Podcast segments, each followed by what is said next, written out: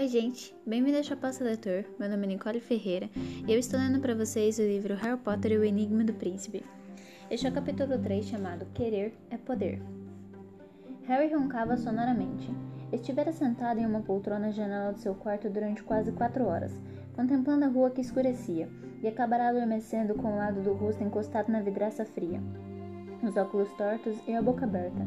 O bafo que ele exalava refugia a claridade alaranjada do lampião da rua, e a luz artificial absorvia todo o colorido do seu rosto, fazendo-o parecer fantasmagórico sob seus cabelos pretos e rebeldes. O quarto estava juncado com seus pertences e uma boa quantidade de lixo. Penas de coruja, miolo de maçãs e papéis de bala amontoavam-se pelo assoalho. Vários livros de feitiços estavam embolados com as vestes sobre sua cama. E havia uma confusão de jornais no círculo iluminado sobre a sua escrivaninha.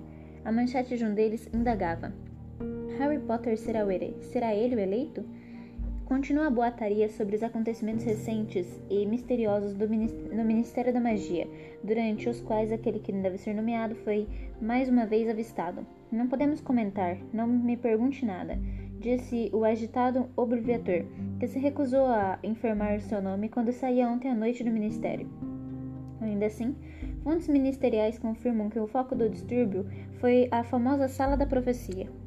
Embora os porta-vozes oficiais continuem a se recusar sequer a confirmar a existência de tal sala, o número cada vez maior de pessoas na comunidade bruxa acredita que os Comensais da Morte, ora cumprindo pena em Azkaban por invasão e tentativa de roubo, tentaram se apoderar da profecia, cujo teor é desconhecido.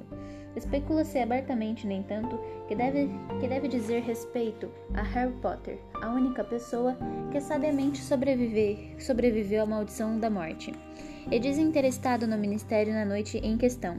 Há quem se aventure a chamar Potter de O Eleito, acreditando que a profecia o nomeie como único que poderá nos livrar daquele que não deve ser nomeado. Não se conhece o atual paradeiro da profecia, se é que de fato existe, embora, contudo, conteúdo página 2, coluna 5. Havia um segundo jornal ao lado do primeiro. A manchete era: Scrimgeour substitui Fudge. A maior parte da primeira página estava tomada por uma grande foto em preto e branco de um homem com uma juba leonina e o rosto maltratado. A foto era comovente. Ele estava acenando para o teto. Rufus Scrimgeour, ex-chefe da seção de aurores no Departamento de Execução das Leis da Magia, substitui Cornelius Fudge no Ministério da Magia. A nomeação foi recebida com entusiasmo pela maioria na comunidade bruxa, embora corra um boato de um sério desentendimento entre o novo ministro e Alvo Dumbledore. Reconduzido ao cargo de bruxo-presidente da Suprema Corte dos Bruxos, ocorrido algumas horas depois de Scrimgeour ter assumido o ministério. Os representantes de Scrimgeour admitem que o ministro se encontrou com Dumbledore logo depois de sua posse, no mais alto cargo da comunidade, mas recusaram-se a comentar a pauta da reunião.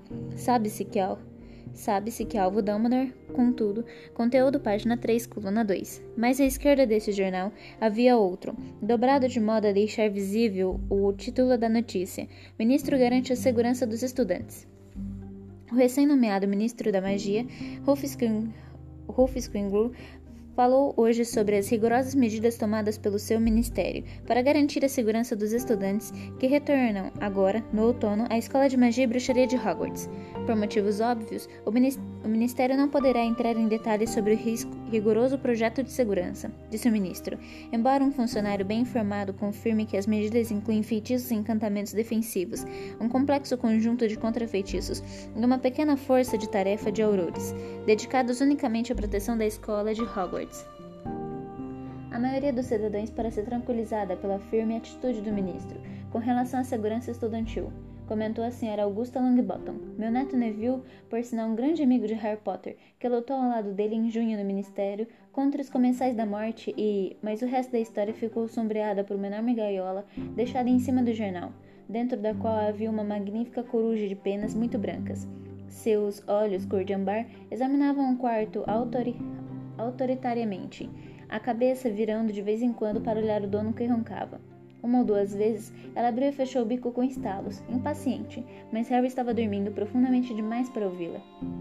Havia ainda um malão bem no meio do quarto, com uma tampa aberta, parecendo guardar alguma coisa. Estava quase vazio, exceto por algumas cuecas velhas, balas, tinteiros vazios e penas quebradas que forravam seu fundo. No chão, a uma pequena distância, via-se cair um folheto roxo com um brasão em que se lia: por ordem do Ministério da Magia, para proteger sua casa e sua família das forças das trevas, atualmente a comunidade bruxa está sendo ameaçada por uma organização que se autodenomina Comensais da Morte.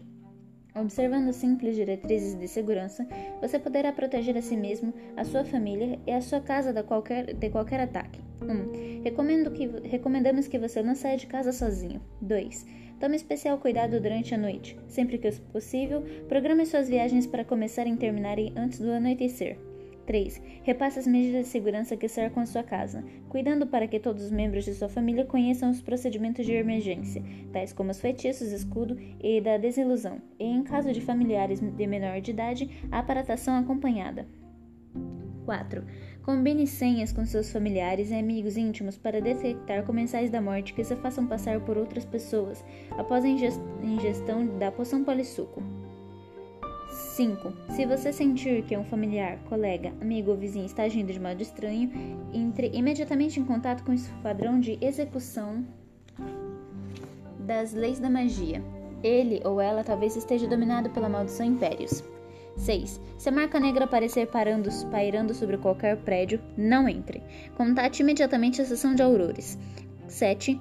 A visão de objetos não identificados sugere que os comensais da morte talvez estejam usando. Infere. Se avistar ou encontrar algum, reporte ao ministério imediatamente. Harry resmungou enquanto dormia. O seu rosto escorregou uns centímetros pela vidraça, deixando os óculos ainda mais tortos. Mas nem assim ele acordou. Um despertador consertado por ele mesmo há tempos tic-taqueava sonoramente no parapeito da janela, indicando que faltava 1 minuto para as 11 horas. Ao lado do despertador, segura na mão frouxa de Harry, havia uma folha de pergaminho escrita com uma caligrafia fina e inclinada. Harry lera esta carta tantas vezes que, desde que chegara havia 3 dias, que embora fosse um pergaminho bem enrolado, ficara completamente esticado. Caro Harry, se for conveniente para você, farei uma visita à Rua dos Alfeneiros número 4 na próxima sexta-feira, às 11 horas da noite, para acompanhá-lo à Toca, onde você está convidado a passar o resto de suas férias escolares. Se concordar, eu gostaria também de poder contar com a sua ajuda em um assunto que espero tratar a caminho da Toca. Explicarei melhor quando nos virmos. Por favor, mande sua resposta pela mesma coruja. Espero vê-lo na sexta-feira. Muito atenciosamente, Alvo Dumbledore. Embora já soubesse de cor, Harry não parava de relancear a carta desde as 7 horas daquela noite, quando se instalará junto à janela do quarto, porque essa lhe oferecia uma visão razoável dos 2 lados da Rua dos Alfeneiros. Ele sabia que não adiantava ficar relendo as palavras de Dumbledore. Mandará o seu sim pela coruja conforme pedido, e agora só lhe restava esperar, ou ele viria ou não. Mas Harry ainda não aprontará as malas. Parecia-lhe bom demais para ser verdade que fossem tirá-los da casa dos Dursley após 15 dias em companhia da família. Não conseguia se livrar da sensação de que alguma coisa ia desandar. A resposta à carta de Dumbledore poderia ter se extraviado. O bruxo poderia ser impedido de vir buscá-lo. A carta poderia não ser de Dumbledore e não passar de um truque, uma piada ou uma arapuca.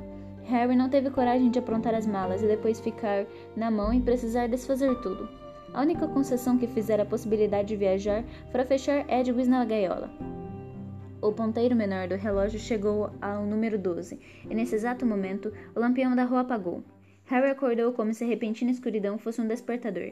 Endireitou, apressado os óculos e descolando a bochecha da vidraça para, em seu lugar, encostar o nariz. Apertou os olhos para enxergar a calçada.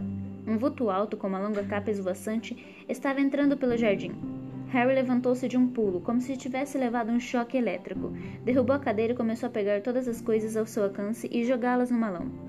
Na hora em que arremessava as vestes, 2 livros de feitiços e uma embalagem de salgadinhos para o outro lado do quarto, a campainha tocou. Lá embaixo, na sala de estar, tio Válter exclamou com impaciência: "Quem será que está tocando a uma hora dessas?" Harry congelou, com um telescópio de latão em uma das mãos e um par de tênis na outra. Esquecerá-se completamente de avisar os Dursley de que Dumbledore talvez viesse. Sentindo ao mesmo tempo pânico e vontade de rir, saltou por cima do malão e escancarou a porta do quarto, em tempo de ouvir uma voz grave cumprimentar. Boa noite. O senhor deve ser o senhor Dursley.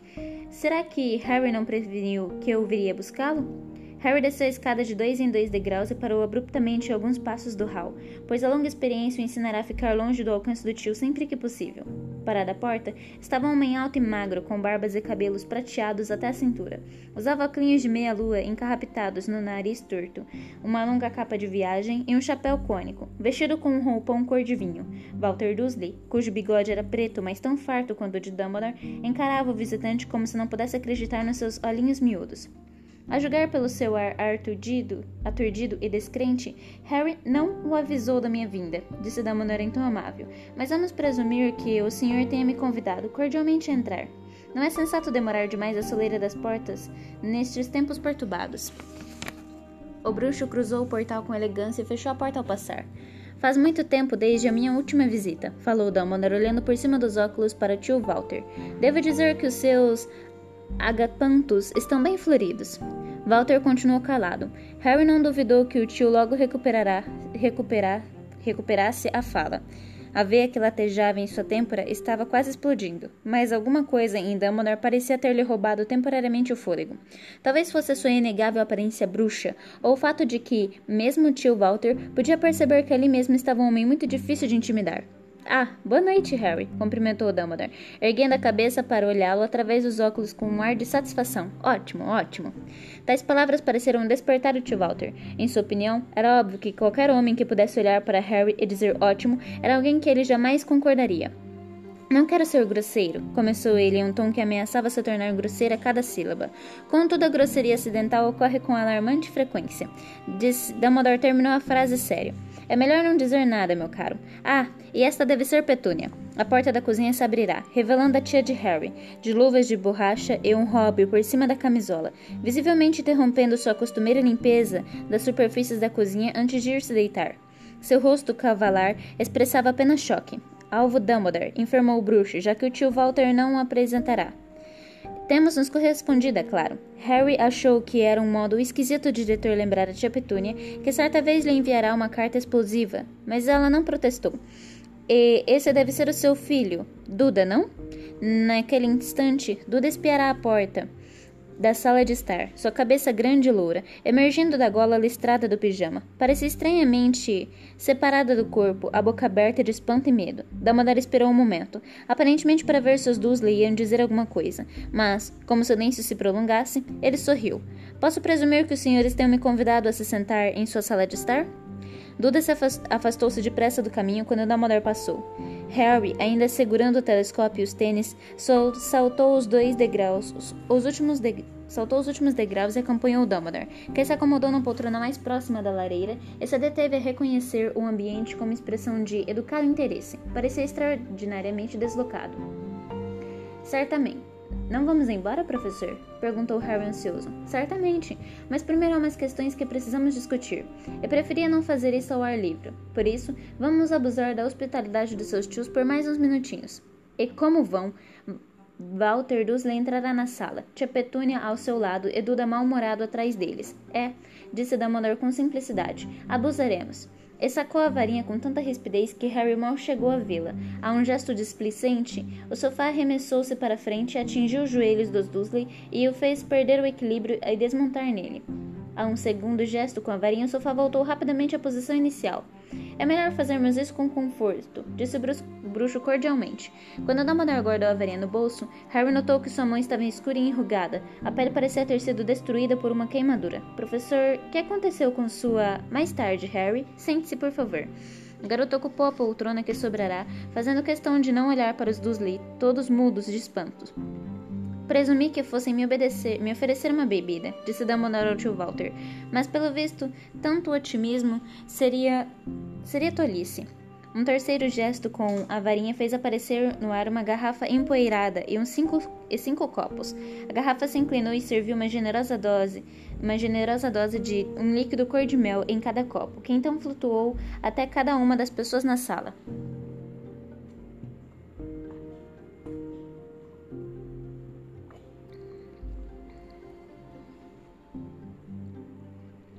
É o melhor hidromel envelhecido em barris de carvalho por Madame Rosmerta, explicou Dumbledore, fazendo um brinde a Harry que Apanhou o copo e bebeu. Nunca provara nada parecido antes, mas gostou imensamente. Os Dursley, depois de trocarem olhares rápidos e apavorantes, tentaram fingir que não viam seus copos, o que era difícil porque eles davam pancadinhas em suas cabeças. Harry não conseguiu afastar a suspeita de que Dumbledore estava se divertindo. Bom, Harry, disse o bruxo dirigindo-se a ele, surgiu uma dificuldade que espero que você possa resolver para nós. Por nós, eu me refiro à Ordem da Fênix. Antes de mais nada, porém, preciso lhe dizer que encontraram o testamento de Sirius há uma semana e ele deixou todos os seus bens para você. No sofá, tio Válter se virará, mas Harry não olhou para ele, nem conseguiu pensar em nada para dizer, exceto, certo.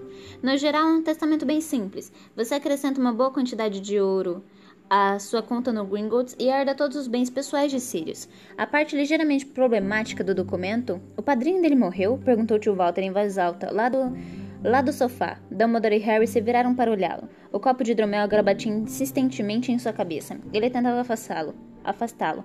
Morreu? O padrinho dele? Morreu, confirmou Dumbledore, sem perguntar a Harry por que não contará aos tios. Nosso problema, continuou falando com Harry, como se não tivesse havido interrupção, é que Sirius também deixou para você a casa número 12 do Largo Grimmauld. Deixou uma casa para ele? Perguntou tio Válter, ganancioso, apertando os olhos miúdos, mas ninguém lhe respondeu. Podem continuar a usar a casa como quartel-general, disse Harry. Não me importo, podem ficar com ela, não a quero. Se dependesse dele, não queria nunca mais pisar na casa do Largo Grimmauld. Achava que a lembrança de Sirius, vagando solitário pelos aposentos escuros e mofados, primeiro de um lugar que tinha tentado desesperadamente abandonar, o atormentaria para sempre. É um gesto generoso, mas desocupamos o imóvel temporariamente. Por quê? Bem, respondeu Dumbledore, não dando atenção aos resmungos de tio Válter, que agora levava na cabeça batidas dolorosas do insistente copo de hidromel. Segundo a tradição da família Black, a casa passa ao descendente masculino mais próximo, da linha direita, que tem o nome de Black. Sirius foi o último da linhagem, porque seu irmão mais novo, Régulo, faleceu antes. E nenhum dos dois teve filhos, embora o testamento deixe perfeitamente claro que Sirius desejava que a casa fosse sua. É possível que tenha lançado nela algum encantamento ou feitiço para garantir que não pertença a alguém de sangue impuro. A imagem nítida do quarto da mãe de Sirius berrando e cuspindo no corredor da casa número 12, no Largo Grimmauld, passou pela cabeça de Harry. Aposto que lançaram. Sem dúvida, disse Dumbledore. E se tal encantamento existir, é muito provável que a propriedade da casa passe ao parente vivo mais velho de Sirius, ou seja, sua prima Bellatrix Lestrange. Sem perceber o que fazia, Harry levantou-se de um pulo. O telescópio e o tênis em seu colo rolaram pelo chão. Bellatrix Lestrange, a assassina de Sirius, herdar a casa dele? Não, protestou ele. Bem, é óbvio que também preferimos que ela não herde, respondeu Dumbledore calmamente. A situação é bem complicada. Por exemplo, não sabemos se os encantamentos que nós mesmos lançamos sobre a casa para impossibilitar sua localização persistirão, agora que deixou de pertencer a Sirius. Bellatrix pode aparecer à porta a qualquer momento. É claro que fomos obrigados a nos mudar até termos esclarecido a nossa posição. Mas como é que vamos descobrir se tem direito à casa? Felizmente, há um teste bem simples. Dumbledore depositou o copo em cima de uma mesinha ao lado de sua poltrona. Mas antes que pudesse fazer qualquer outra coisa, o tio Válter berrou. Quer tirar essas porcarias de cima da gente? Harry se virou. Os três Dursley estavam encolhidos com os braços para o alto enquanto os copos batiam em suas cabeças, fazendo voar hidromel para todo lado. Ah, sinto muito, disse Dumbledore atencioso. Ele tornou a sua varinha.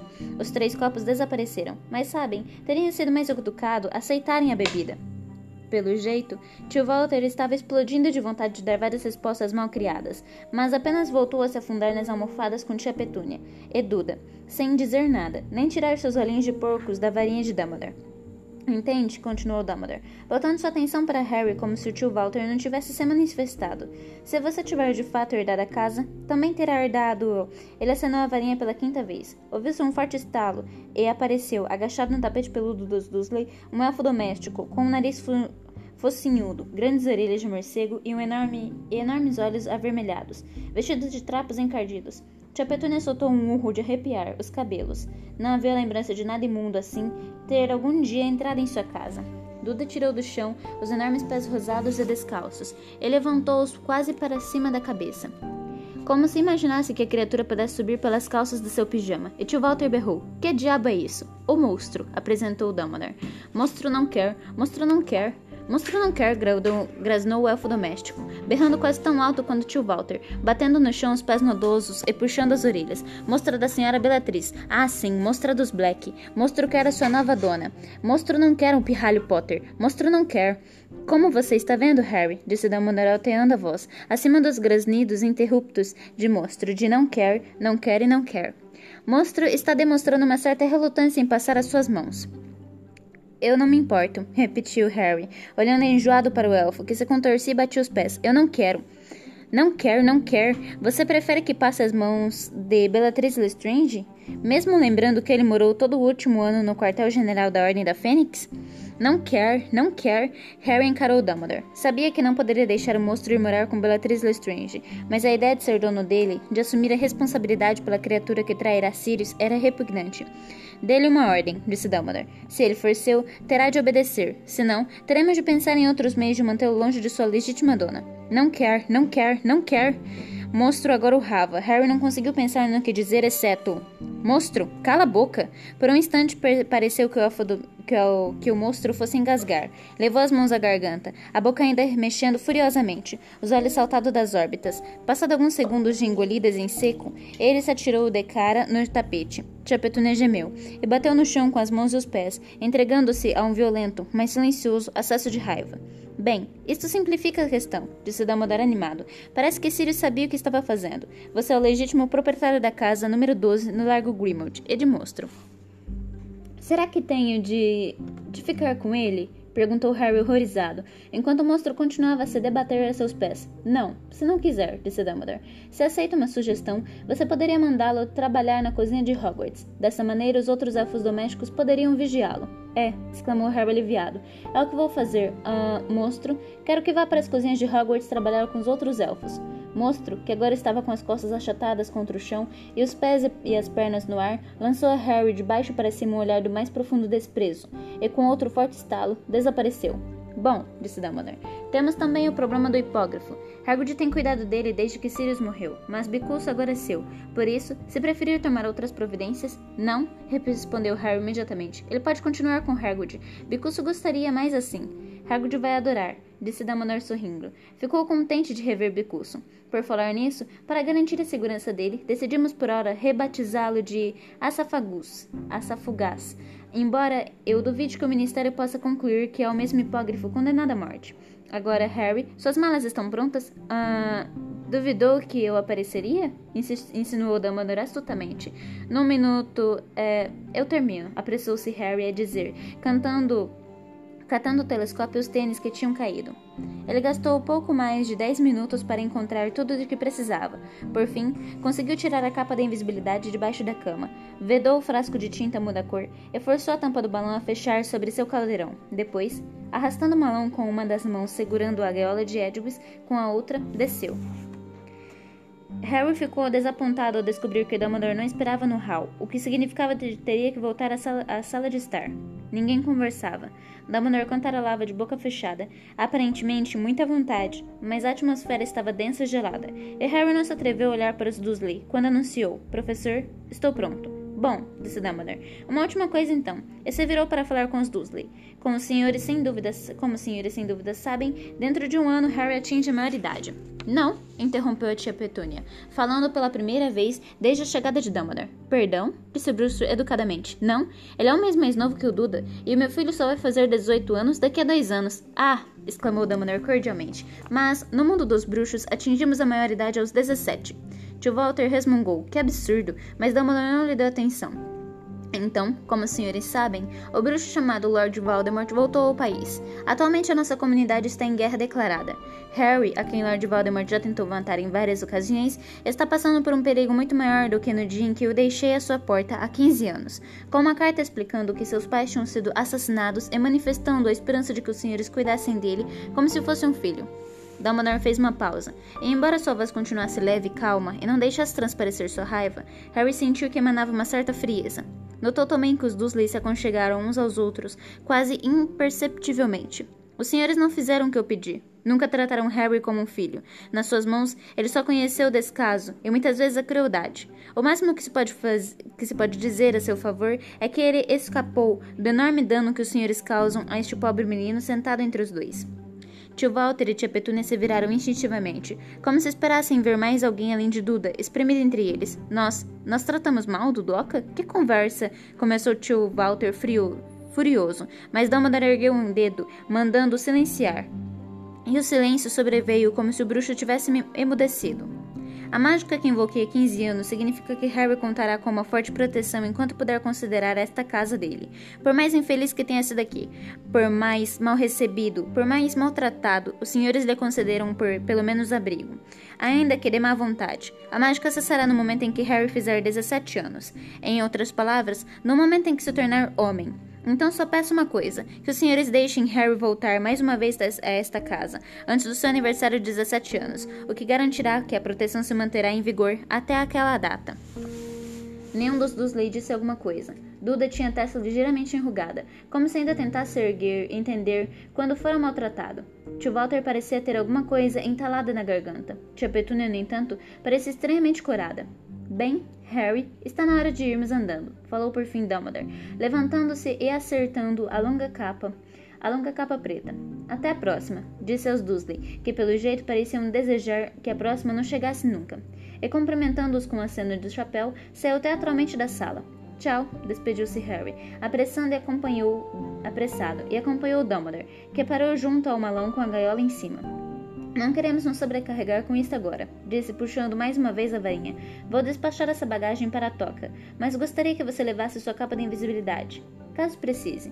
A muito custo, Harry tirou a capa do malão, tentando esconder do diretor a bagunça que havia lá dentro. Depois, que a enfiou de qualquer jeito no bolso interno do blusão, Dumbledore acenou com a varinha e o malão e a gaiola de Edwiges desapareceram. Fez um novo aceno e a porta da casa se abriu para a escuridão fresca e nevoada. E agora, Harry, vamos sair para a noite em busca dessa sedutora, volúvel aventura. A aventura. E este foi o capítulo 3. Espero que vocês tenham gostado. A gente se vê no capítulo 4 chamado Horácio Slugorn. Até breve.